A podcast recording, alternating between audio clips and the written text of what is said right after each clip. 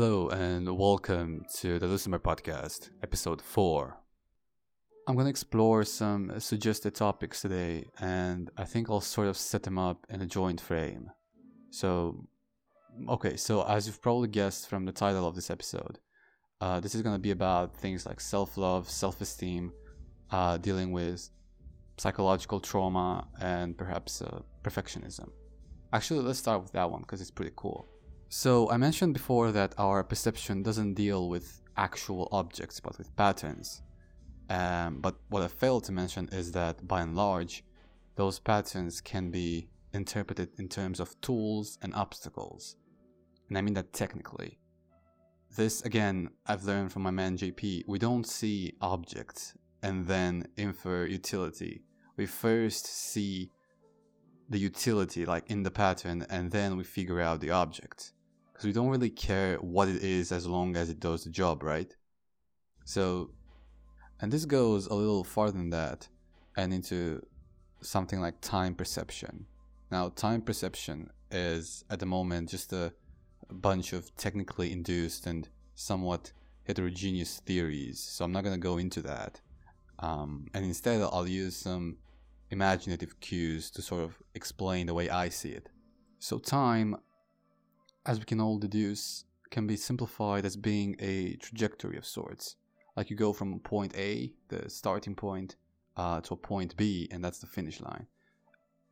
In some sense, you're always in a point A because you never stop, right? So you never really reach a point B, because as soon as you approach that point B, it gradually turns into a new starting point. And it's like, to what degree is it really a point B if you can achieve it exactly as you plan to? Like time, or perceived time, is determined by where you are and where your aim is. And they can't be the same location unless you're dead, I guess. So really, perfectionism isn't about trying to improve, trying to reach that point B, because, well, that's natural. That's what every living thing does. Perfectionism is when you refuse to accept that ambivalent nature of our aim. As I mentioned before, you can aim at something, but you can't achieve the ideal itself, because your aim or your ideal is always at a distance by definition, and perfectionists can't accept that. But what it does is it makes for a lot of negative emotion, frustration, because unless you're able to feel positive emotions when moving towards a more realistic version of that ideal, you're never gonna feel any positive emotions at all. Because that's what life is. It's moving from one point of imperfection to hopefully a slightly better point of imperfection. And actually, because we can't achieve that point B, conceptually speaking, we're not gonna feel good about reaching it, like technically. You know, we feel good when we feel like making progress. It's something that happens as a consequence of that. It's a dynamic phenomenon. Now, people say, money doesn't fix your problems. And that's partly true, because problems are capable of scaling, right? But that's not accurate. The reason why we say that, I'd rather be sad in a Lamborghini, it's not because we believe that it would make things easier for us, but because it would give us more time to figure it all out. Because indeed, money grants us that sort of thing. It makes things that much more stressful, because now you got a lot more to lose, but you also got a better chance at improving. You know, say you lost a challenge. Now you call it 2 out of 3, and then 3 out of 5. But for that to happen, you need the 2s and the 3s, and that's something that money could possibly provide. So it makes total sense for people to say that kind of thing. Like, it's not losing that kills us. It's the fact that we run out of comeback options.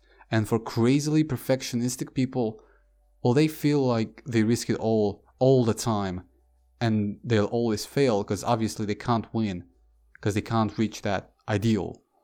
And eventually they'll realize that they run out of options, and they'll break down, and now that's a real gamble. It's not something that a lot of people can recover from, because you can't recover unless you fix your conception of the world and of yourself. And therapy can help you do that. So if you know people who are like this, I guess you can tell them your concerns about it and be there for them when they'll fall so that they won't fall too hard. And try to guide them through the fog and into therapy, perhaps. But you can't force it. You can't help someone who doesn't want to be helped. And perfectionistic people are going to be like that, so be careful.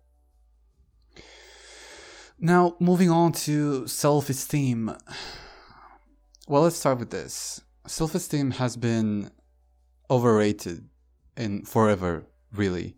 It's not that it doesn't exist per se, it's that it's just something that can't really be modified reliably. I mean, self-esteem correlates to a massive degree with overall positive and negative emotions.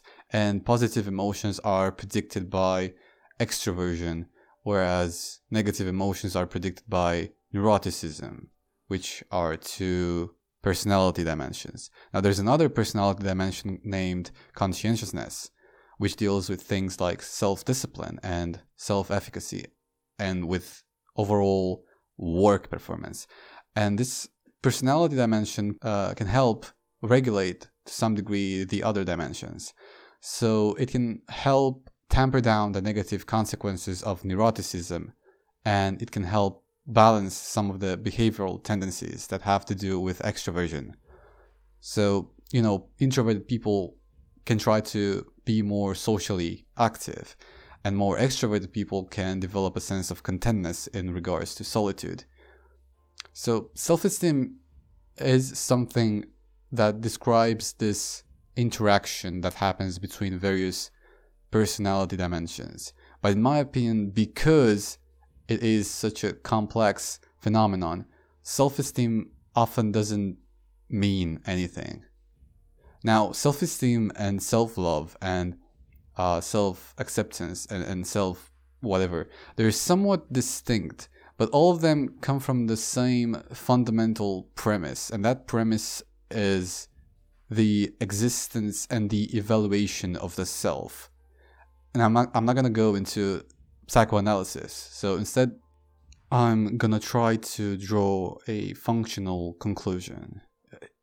Okay, so you can't directly change how you feel about yourself, but you can get to know yourself better, and that's self-awareness.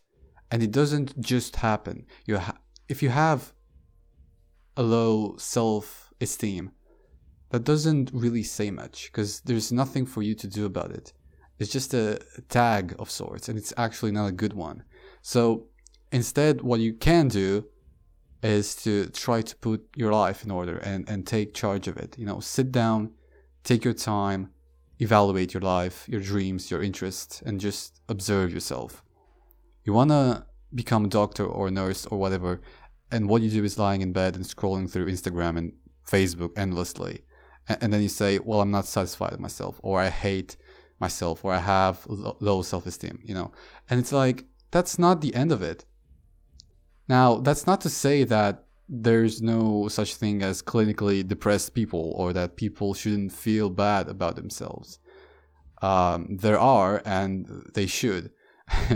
The difference between clinically depressed people and just self-proclaimed depressed people is that the clinically depressed people rarely feel any positive emotion, even though they have a life that's put together well, and they're actually trying, and they're disciplined, and yet the chemical imbalances, the structural changes in their brains don't allow them to feel any of it. So, you know, you get beaten down, you have a rough time, and sometimes there's no going further, and that's it. It's a tragic end of story. But for the vast majority of people, especially young people, that's not the case at all. They still got some options. They can still do something about it. And sometimes all it takes for that to happen is a word of encouragement, for them to know that they could manage it, that their lives can be meaningful.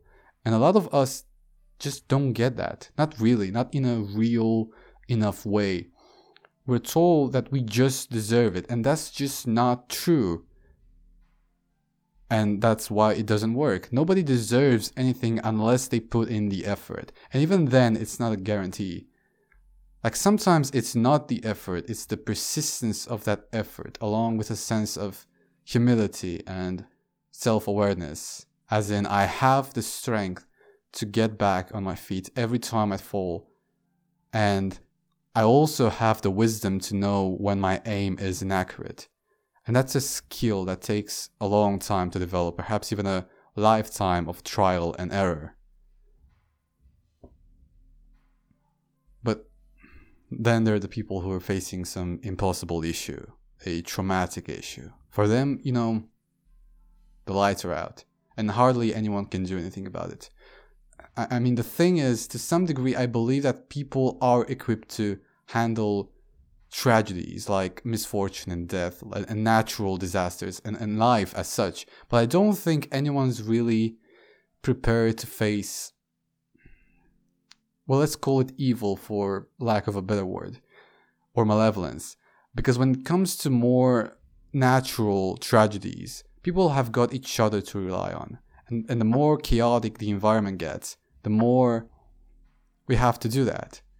But when people themselves are not to be relied on, that's a hard blow that I don't think anyone can really defend against or recover from.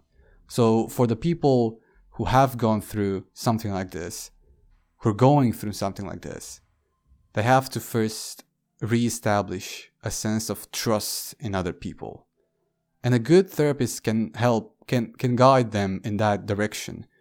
If you're friends with someone who can relate to that, or if you go through something like this yourself, just know that this sort of burden is just too heavy for anyone to carry alone.